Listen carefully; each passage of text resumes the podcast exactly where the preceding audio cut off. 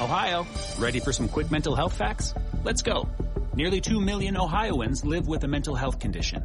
In the U.S., more than 50% of people will be diagnosed with a mental illness in their lifetime. Depression is a leading cause of disability worldwide. So why are some of us still stigmatizing people living with a mental health condition when we know all of this? Let's listen to the facts and beat the stigma. Ohio, challenge what you know about mental health at beatthestigma.org. Over the course of human history, there's been Noah's Ark, savior of mankind. St. Francis of Assisi's, foregoing his wealth to be savior of all animals. And Curtis Sliwa, guardian angel and savior of New York City, protecting both man and beast. The Curtis Sliwa Show presents Curtis's Ark with Nancy Sliwa. From bipeds to quadrupeds and everything in between. Now, with Nancy Sliwa, here's Curtis Sliwa. Once again, our Animal Welfare Hour exclusive to WABC. If you have not uh, been able to hear all of them on Sunday nights, 11 to 12, with my gorgeous wife, Nancy, the animal rescuer, you could go to our our podcast list, which is voluminous, not just our podcast for animal welfare, but all the others that are heard on WABC at WABCRadio.com, WABCRadio.com. And more importantly, now you have episodes uh, of video, half hour videos created by our video staff here at WABC that they put up on YouTube. All you have to do is type in Red Apple Media. That's Red Apple Media. And we just taped episode six last week, but there are five episodes that are up that you can see. The most recent one, Nancy, is about the horse carriage industry and how it seems to have hit a malaise now. There was a lot, a lot of momentum there to finally be able to turn the horse carriage industry into an electric carriage industry, which takes place even in third world countries now to replace the horse drawn carriage. And it seems to have hit a brick wall. Uh, well, I mean, to some extent, it has slowed down a bit, but in terms of the council members who've already agreed to this, I would say that those people you already have on board. So now it's just a question of really lobbying the outstanding um, council members, which can be done um, on you know by the constituents. So as the weather starts warming up, I think people are going to see this more, and it's going to be uh, more in the public consciousness when they start seeing the horses uh, being you know overworked in these hot days. I think that's when we'll really have the push this summer. And as I've said many, many times, uh, in fact, Councilman uh, Robert Holden is uh, leader of this uh, to stop the horse carriage industry. He serves uh, Middle Village, Glendale, and uh, uh, uh, that whole section of Queens there that is that is so critical and so important to this effort because it's a blue collar working class area. But this goes back to Barry Gray, who used to do mid morning radios in the '60s, one of the greatest broadcasters of all times. This was one of his pet peeves. So this has been consistent since the '60s so if you want to, you will see this episode and you can see all the arguments, you can see all the players, you can see why it is that we seem to be at a stalemate and a malaise. But the first issue I want to I want to tackle this week is why oh why is the top breeded dog in the United States now the French bulldog? I mean, people seem to have an insatiable desire to have French bulldogs now, I don't know much about them. I know you do, Nancy. You can explain this, but all I know is every time I've seen somebody with a French bulldog, the poor dog seems like it has asthma, like it can't breathe. And I know it doesn't have asthma. It's probably just the way it physically is uh, been put together. Yeah, so this uh, particular breed of dog, it's now for the first time in uh, three decades. Uh, so, you know, supposedly it's uh, overtaken as America's number one dog, what has always been the Labrador Retriever. Now, this uh, stat actually goes by people who register their dogs. So, you know, it could just be a, a new thing in terms of registration. But um, to your point, their physical characteristics, right? So they were bred, you know, for people who own them.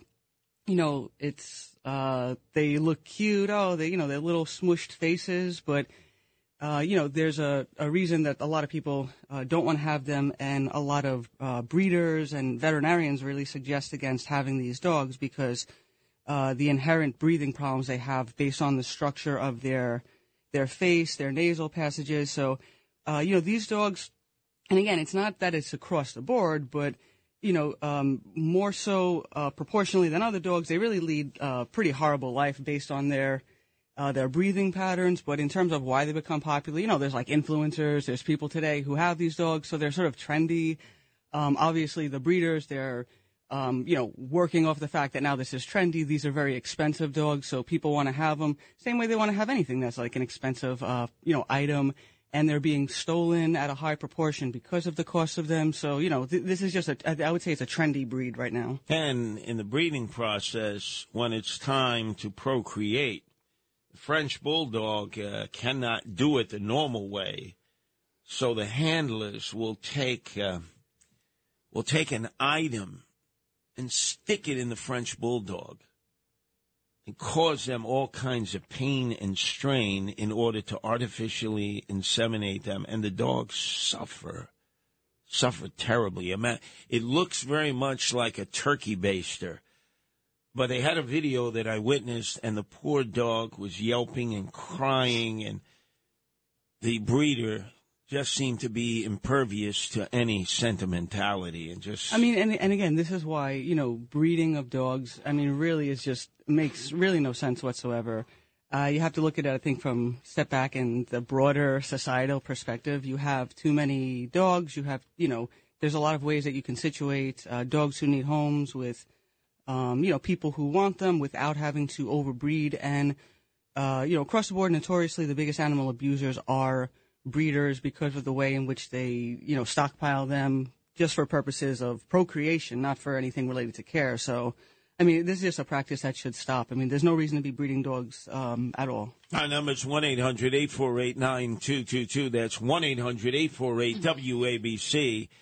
Uh, side note, uh, when we were in the uh, Fifth Avenue St. Patrick's Day Parade at the very start, Nancy, uh, we got uh, Anthony positioned with his bagpipes and his kilts uh, so he could march with the NYU bag bagpipe brigade, which he did. But at the very front every year is the Fighting 69th, the 69th uh, Brigade from the Armory downtown.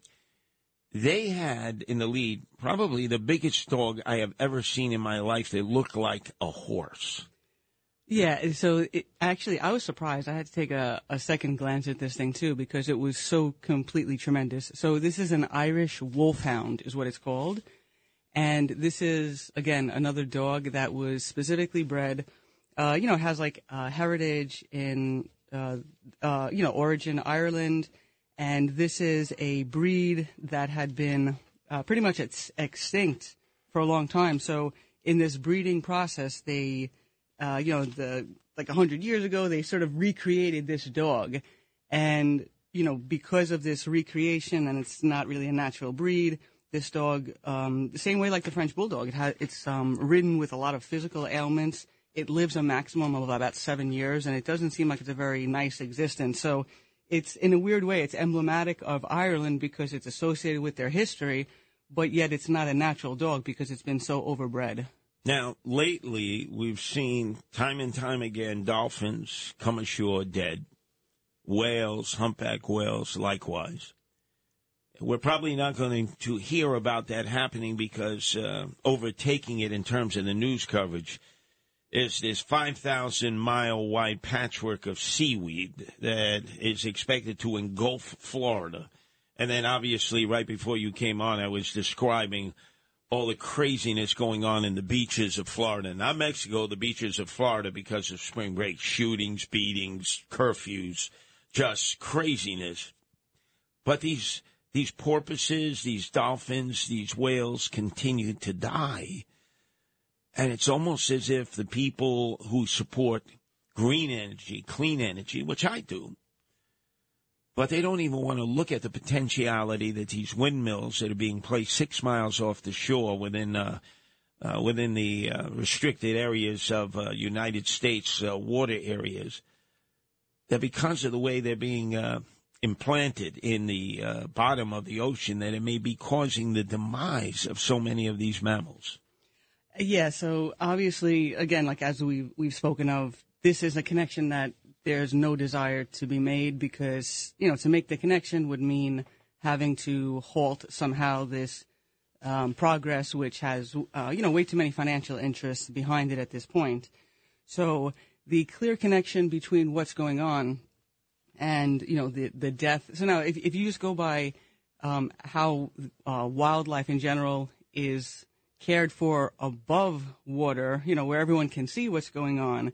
I mean, you can only imagine what type of concern is going to be below the water where there's no eyeballs on it.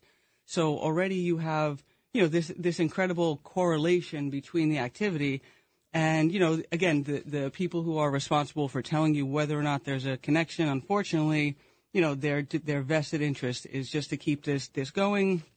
And at the same time, again, I, I don't think there's going to be any halt in this and you'll see an increase in it this summer. I mean, you had with this most recent example in New Jersey with this dead dolphin, you have the mayor saying, "Oh, we don't want anyone going to the beach." Now, of course, this is why you don't want it because now social media will be everyone will have pictures of these dolphins on the shoreline.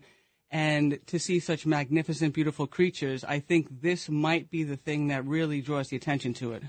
Our number is 1 800 848 9222 whatever questions may be on your mind for the most uh, called into, requested, and uh, interested uh, in terms of our listeners here of the many shows that I do at WABC, where the acronym often stands for Always Broadcasting Curtis, our Animal Welfare Hour, 1 800 848 9222. Now we go to the Bronx Zoo, and we see that there are two elephants it became an issue in my mayoral campaign because I had said on behalf of Happy, the elephant there was never happy. It's like uh, always depressed, sometimes banging its head on rocks.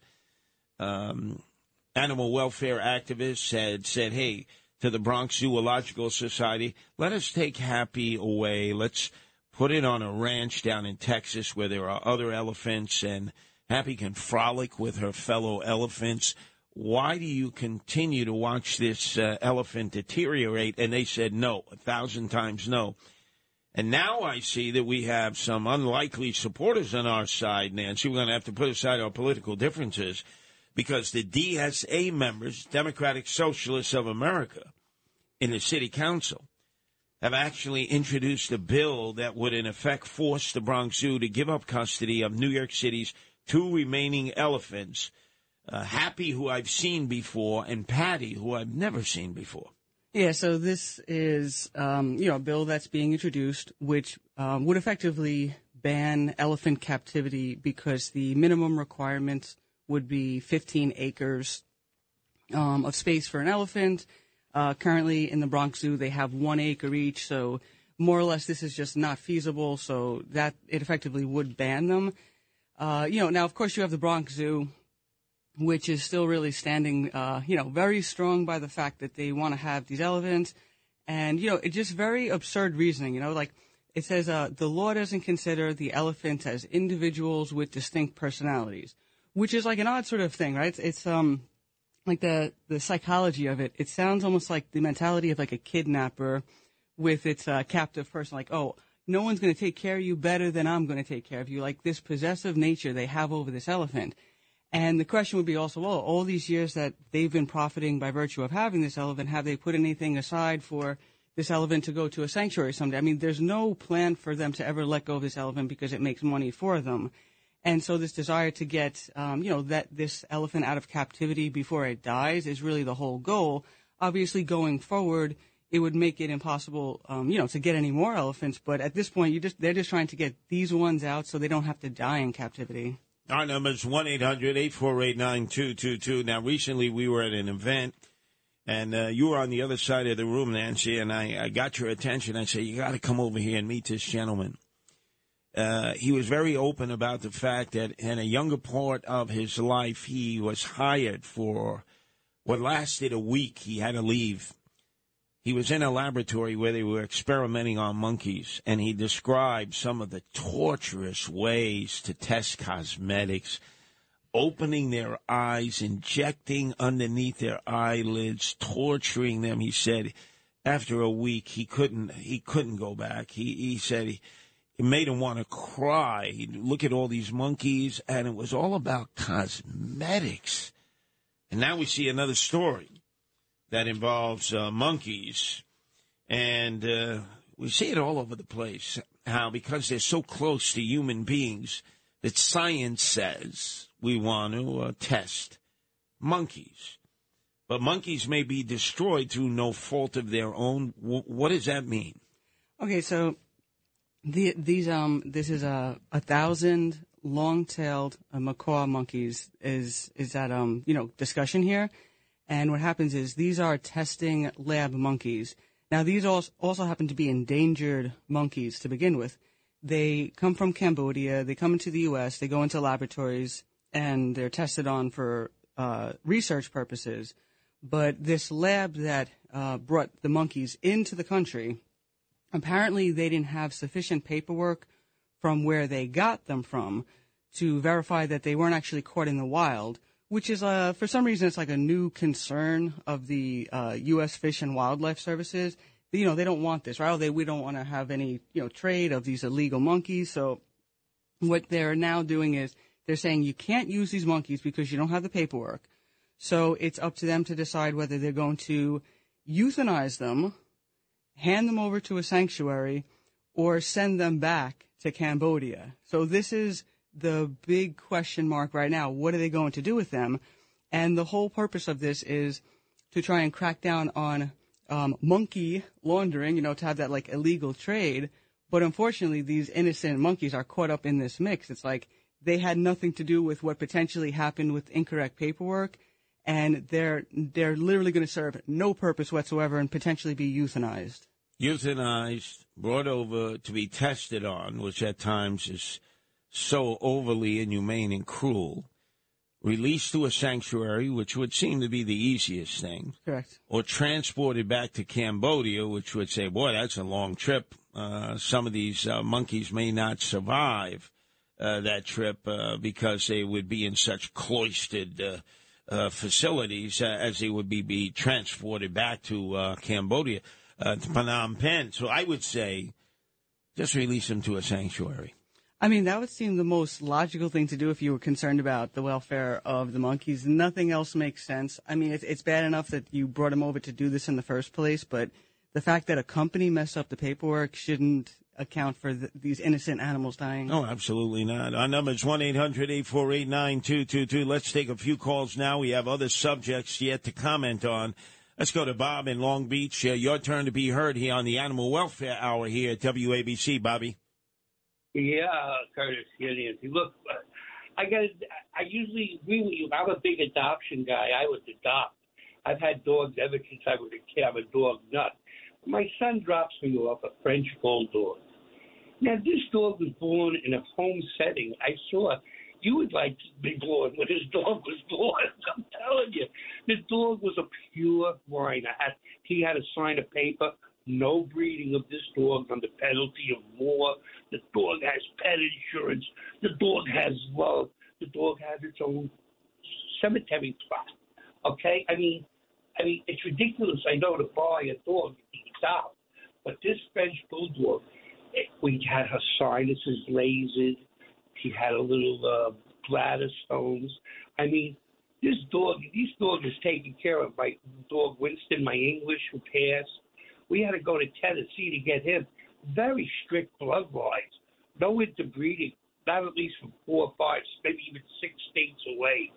I mean, but I'm like I said, I'm for adoption.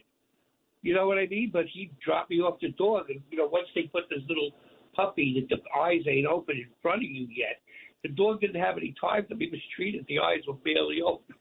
But it was from a home. And when I looked at the guy, I went to see the dog. I said to the breeder, I said, "Hey," I said to him, "Is the dog well?" He looked at me, and I could tell, and Nancy can too, because she's a dog nut like me or an animal nut. He looked at me and said, "I don't sell a sick dog." I love my pooches. I said, well, I get. I looked at him and I knew he was a dog nut. So that's what I'm saying. No, no, you're absolutely right. I, I just, I cannot for the life of me understand why people have this insatiable desire to have French bulldogs. You look at them, you can see they are, they have such a difficult time breathing. It's almost as if they're asthmatic, but they're not. And then I've described to you now, if you're going to go out and get a French bulldog, they are not procreating in the normal capacity. The breeders are taking what is like a turkey baster, jamming it in them. The female dog is crying, unmercifully crying. It's a horrible thing to watch. And now, of course, you're saying, I don't want to, I don't want to see it. Yeah, but you want French bulldogs. Why? What's the purpose in the breeding that ends up torturing these puppies that come out and they end up being tortured the rest of their life, not by you being abusive, but they have such a difficult time breathing. I mean, uh, breathing. Well, as the caller had mentioned, though, too, right? So um, he had gone, I guess, the next step where there was like the sinus surgery. So there are things that you can do, and if you do have this, um, you know, breed of dog, if you're aware of the medical conditions, but again, it's you know trying to get ahead of it and being aware that this is an issue that is common with the breed. So you you know it's going to require probably a lot of additional costs. Our number is one 9222 Let's go to Mike in Manhattan. Your turn to be heard here at WABC, Mike. Hello, Curtis and Nancy. Yeah, uh, thank you, Nancy and Curtis, for staying on top of the uh, Will and Dolphin situation. Um, uh, since last week, there was I think three or four dolphins got washed up. But either these dolphins are getting held by electricity in the water and drowning, and then the current sweeping them away, or they're being murdered because I got a feeling that that may be damaging these uh, these uh, water mill generators, and maybe they're just taking them out of the way and possibly towed out to sea. Uh, they made an excuse that uh, they're being hit by uh, ships but dolphins swim faster than ships, so that doesn't add up. And when they're starting to make excuses, either they're ramming them with their mini subs or killing them. You know, it's very easy to go underneath the whale and ram them with a mini sub and just towing them out to sea or putting a heavy weight and sinking them because all of a sudden we don't see them for the past two weeks. You know, except for the dolphins, they you know they they might might have got out of their their scope. You know what I'm saying? So uh, we don't we don't I don't know if these mills are, are on inter, international waters, but they must be selling us the electricity. So I think people should get in touch with like Schumer and the rest of these bureaucrats and and tell them, listen, either they make this transparent or we don't buy the electricity or we don't buy their stocks and stuff like that. We got to we got to put something on them. What do you think, Nancy and uh, uh, Curtis? Well, I'll tell you what, Mike, uh, what's happening is they're trying to say that people like yourself, me, Nancy, who question why all of a sudden there's so many whales, porpoises, and dolphins coming ashore dead, mangled, disoriented. Their uh, GPS, their natural GPS systems have failed them. We believe it's because of the way the windmills are being constructed offshore. They don't want to even look at it, consider it. And so now, whenever you say this, they are claiming that you are spreading right wing conspiracies. Yeah, I mean, and just to use an example, too, with the uh, offshore wind that they're, you know, the wind turbines that they're building. So you're talking about structures that are 40 feet wide, 400 feet tall, and are being bolted to the ocean floor with pile drivers. So if you think there's going to be no effect to underwater animals, you're crazy. And imagine because we don't trust the authorities when they tell us, mind your own business. It has nothing to do with the construction of the windmills or the operation of the windmills out at sea uh, at the six mile limit. Then immediately, if we continue to question the authority, they say, well, you're a white right wing conspiracy nut. Wow, well, thank you for just, we, we don't have a right to ask questions. It, all of a sudden, out of nowhere, this is happening, and there doesn't seem to be an apparent reason, like, well, they got hit by ships. It's the same number of ships in the shipping lanes.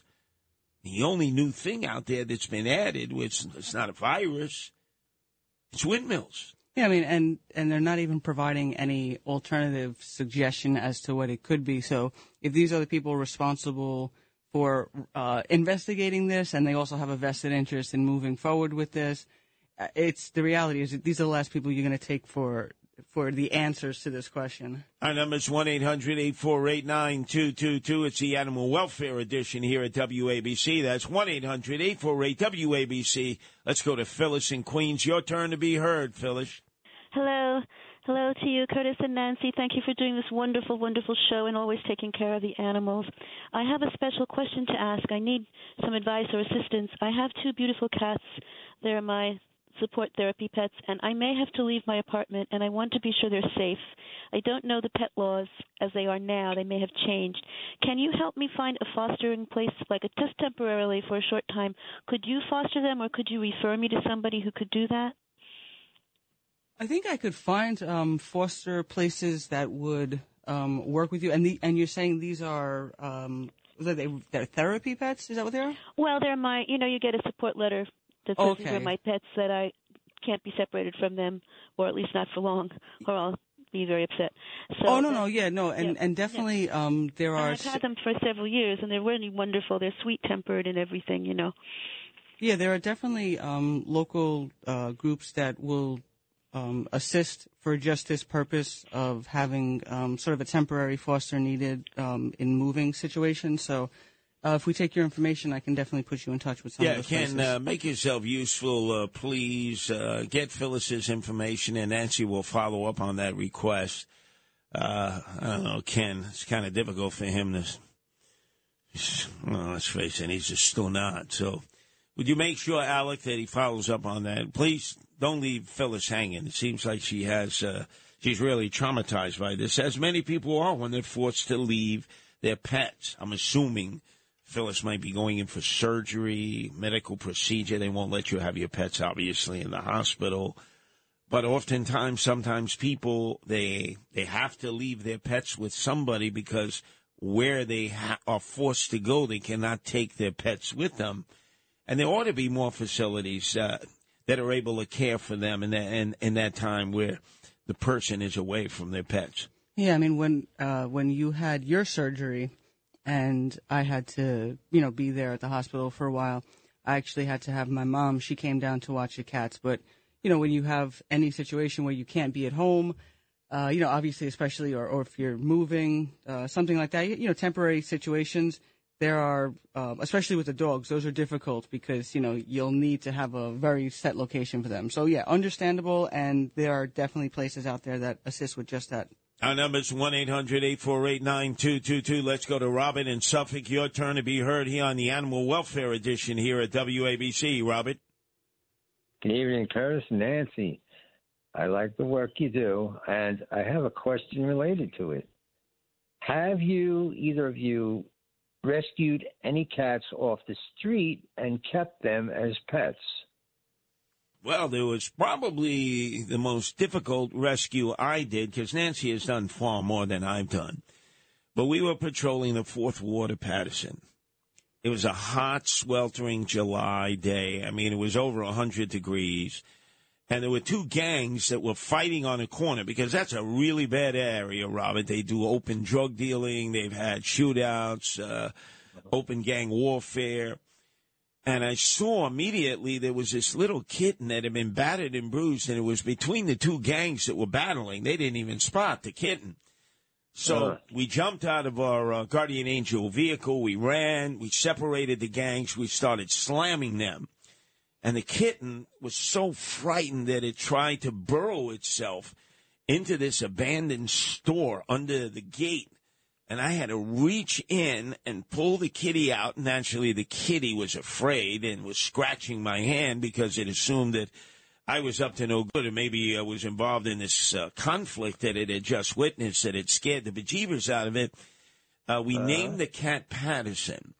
We brought it back to Nancy, and Nancy, you probably had the most difficult job of physically getting Patterson back because Patterson was all gnarled. Patterson was like in really bad shape, really bad shape. Yeah, it's tough when they're they're small like that because you know usually they haven't been around their mother for a while, so they're lacking a lot of the normal antibodies they would get. So, you know, they, they have everything you can imagine, the upper respiratories, and it takes a while for their immunity to kick in. So I just remember this, you know, this cat having everything you could imagine, worms, uh, you know, and it took about two, three months before the cat was sort of fully recovered. But I mean, a cat outside like that, when they're tiny, they can't make it by themselves. So if you see them by themselves, chances are it's, you know, you just want to grab them because it's not natural for them to ever be alone like that. And I'll never forget as we had cornered the cat and I had was able to take the kitten out from underneath the grill of this empty store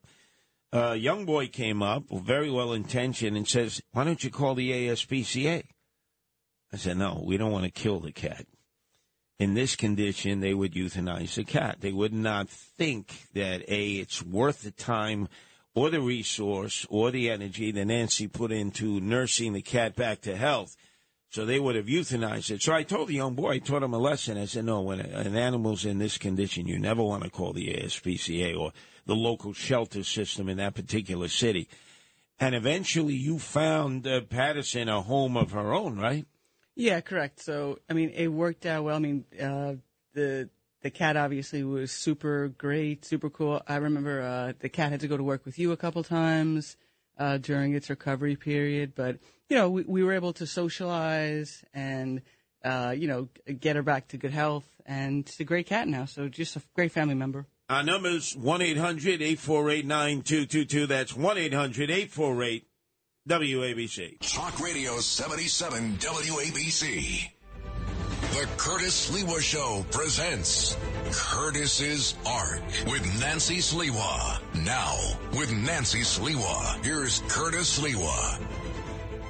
Let's continue to go to the phones, Nancy. 1 800 848 9222 to Bob in the gateway to the world, Bayonne in Hudson County. Your turn to be heard here, WABC, Bobby.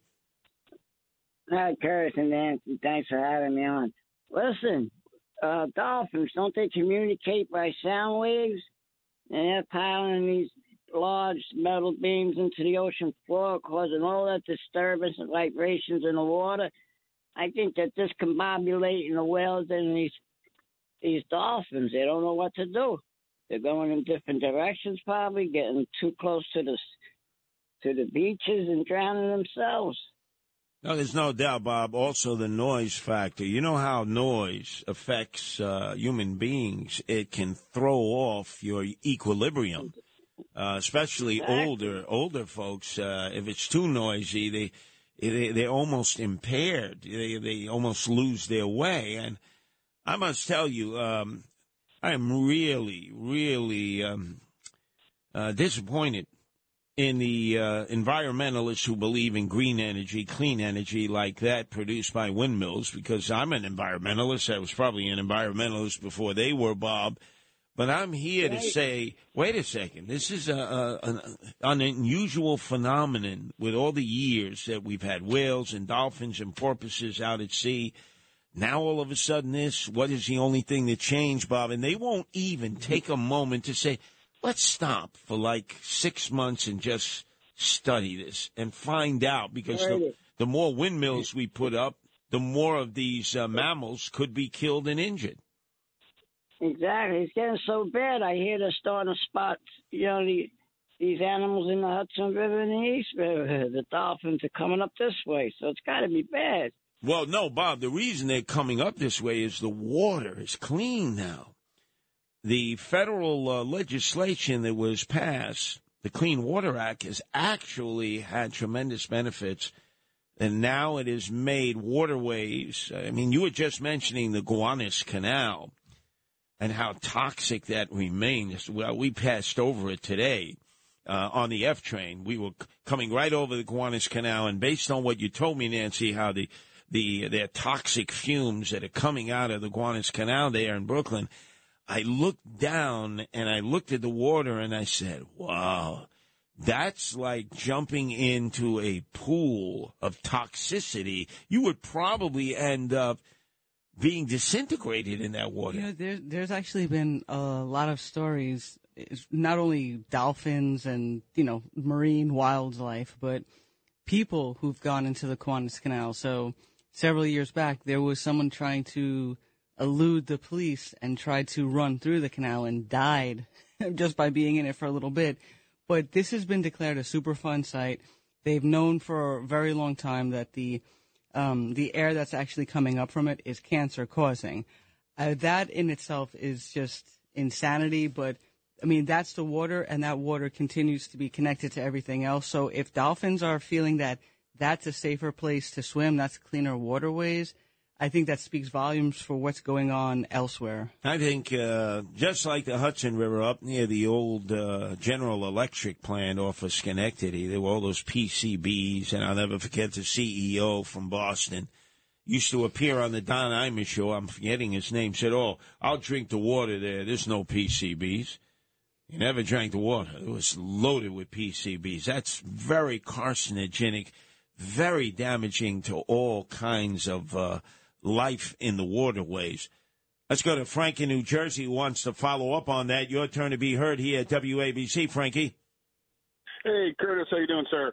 Quick question for you. Um, these windmills, are these just along the metro New York, New Jersey area? Are they down in Georgia? Are they up in Maine? Are they having the same problems along the shorelines there? Well, there are a number of locations, both on land and at sea. Probably the most controversial was they wanted to put the first windmills outside of Cape Cod Martha's Vineyard, and you know who objected to that? Mm, yeah. That was Ted Kennedy when he was alive. He had a fit, a hissy fit, a drunken hissy fit, I might add. Here was the guy who was basically saying, do as I say, but not as I do. He wanted windmills, but not off of Martha's Vineyard, not off of Cape Cod. Now, in terms of some of the windmills, there are there are other countries that have been uh, utilizing this type of energy for a while. So there there are actual models for what's been going on. But and, and also on the west coast, there's a certain degree of this that's been happening for a few years. But one of the distinctions is that some of these wind turbines they're external, like meaning that they're floating above the water. The difference that, that's happening here on the East Coast is that these are ones that are being drilled directly into the ocean floor. So this is actually being done in a very different way than the other ones, which is why I think it has this um, greater impact that we're seeing. Let's go to Levi in Queens. Your turn to be heard here on the Animal Welfare Edition of WABC. Levi. Yeah, hi. So this outdoor cat that's been uh, hanging out uh, with me for like the past three months um, I have a neighbor who's also friendly with the cat, and she does a lot to take care of it. Uh, it's been coming over every day and um, just basically being there the whole day. And we noticed that it was pregnant. And now it's interesting because uh, a night it suddenly disappeared for like two days, and that night before it disappeared, it led me over like a block and a half uh, to some kind of house and whatever. I didn't think anything. Of, I mean, I kind of thought something was going on, but let you showing me something. But then uh, she disappeared the next day, and then um, two days later, I found her like across the street, and uh, I followed her, and I saw that uh, basically she gave birth uh, to these kittens in uh, on someone's property, uh, like in front of the house, basically like inside a ditch, and um, so. Uh, me and my neighbor, we've been trying to, you know, kind of giving her food, like going to that place. We made arrangements with the owners and we let them know what's going on. And uh, the question is, because she does come over to, uh, to our place like around once a day, so we do give her food. The question is, would it be a good idea to relocate the cats to bring them over to here? I mean, just to make life easier for everybody, or is that? And if so, like how to go about it? Yeah, so actually, that's that's a good question. So if it's if it's safe for where she's at, um, you know, and, and they're there. It's not the worst thing in the world, but obviously, you know, yeah. So there's a couple things to consider, right? So uh, the potential for maybe these kittens being able to be adopted out. Um, if you could catch her now, if she's coming over all the time, obviously once you grab her, it'll be easy just to grab the little babies and wherever you put them. So if you put them um, right there in your area, and this way it's sort of a protected area, that could be actually a, a good thing. This way they're all going to be there, and then hopefully you can start it where you'll you can grab these little babies and get them adopted out because that would be the goal, right? You want to get her fixed, and this way she doesn't have to do that no more. But yeah, it would be an easy thing probably to transition. You catch her. Once you catch her, all you got to do over is, is like scoop up the little babies. Let's go to Rich calling from Connecticut. Your turn to be heard here at WABC. Uh, Rich. Yes. Uh, hi, hi, Curtis. Uh, good evening. Uh, just a, a, comment about the uh, wind, windmills, the wind vanes. Uh, I believe that it's there's something else going on, and what's going on is that once the windmills are built in a wilderness area, that wilderness area then loses its designation as a wilderness area, and it's open to extractive industries, to to forestry, to mining, uh, if it's on land, and probably uh, maybe the same thing to drilling uh, in the waters. So uh, the windmills, while uh, uh, such as I'm an environmentalist, I worked for New York City EPA ages ago. I think they're really not environmental at all, but they're really something the opposite, and that other environmentalists don't realize this. But uh, one reason why Warren Buffett, I think, was so attracted to this industry uh, and others uh, is is to destroy the wilderness designation. Well, I must tell you, Rich, uh, it's baffling to me why you can't even think that this may be a rational reason why these great mammals, the whales, the porpoises, the dolphins, are being slaughtered. It's like, well, if there's nothing else that has occurred, right, factor it in. This is the only thing that's changed. Let's let's just stop the windmills. Somehow we'll survive as a society. We survived before without the windmills. They don't produce so much energy that we're massively dependent on it now.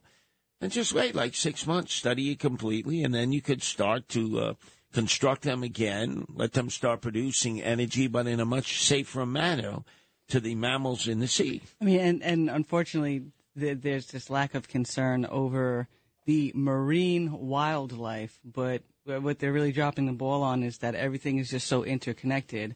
So what's happening in the ocean is inevitably going to affect the land, every other creature, and us. So, you know, I mean, like everything else, it's just follow the money. No one's really concerned about the animals. No one's concerned about the impact on the environment as much as they try to claim this is what it's for. Uh, it really is doing a disservice and destroying the environment. Let's go to Larry in Brooklyn. Your turn to be heard here at WABC, Larry. Yeah, hi Curtis. Uh, Nancy, I can't believe that you're not talking about that that monstrous act that was done by the New York uh, that kill shelter, where they killed a 19-year-old uh, uh, Maltese poodle that wandered away from its home in Briarwood, Queens. Did you hear about that? Oh yeah, we uh, last week um, on the show on Sunday we actually had um, someone call in to uh, bring that up. I think that was the exact day that it happened. So yeah, and this was uh, to your point. So this was a dog that had been lost, and the people right away had realized, and you know, right away they're putting up signs. They're calling. They called the shelter. The shelter within three hours had put this dog down. Now, obviously, the minimum requirement is you have to wait three days. They came up with all these reasons as to why this was okay, but I mean, this is just another example of what the shelter system does. They get a dog in, they get an animal in uh, you know, there's no concern for, you know, trying to even place them with the owner or what to do. It, it's like a mill. They, you know, they don't have any more space. Let's just get rid of this one. So it's at least uh, not very adoptable. Let's just kill it. There was a demonstration yesterday by animal uh, lovers uh, outside of the Animal Care and Control Center in Brooklyn, which is in East New York, across from the Cypress uh, Projects which are very dangerous. Uh, you have uh, the Boulevard projects, you have the pink houses in that area, very dangerous area, because it was the Brooklyn, the Brooklyn uh, Animal Care and Control Center that euthanized this dog without any rational reason. Now that's the same Animal Care and Control Center that Nancy was speeding off to in the middle of my campaign. It was in the summer she was in the Guardian Angel Animal Protection Band. She told me what she was going to do because they were going to kill this uh, this one kitten, and she had till five o'clock at night to rescue this kitten. And when you told me, even though I had a full day of campaigning yet to go, I said, no, no, no, you're not going out there alone. I'm going with you. it was just two shootings in the past three days out there. And I'll never forget, we were on our way. We were on Woodhaven Boulevard, maybe like 15 minutes away from Linden Boulevard. And you got the call that um, really changed everything in my life. I don't think you realize this, Nancy, but I saw you crying uncontrollably, banging on the dashboard. You were in such anger.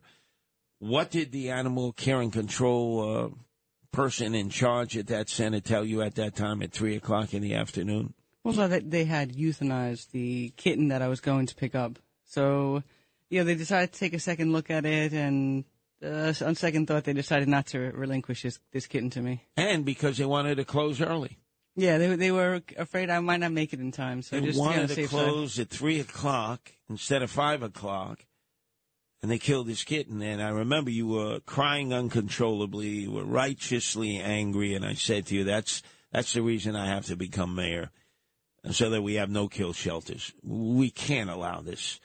By the way, they don't even have personnel in these shelters overnight to care for these animals. You would think that they would be fully staffed with the millions and millions of dollars that they get.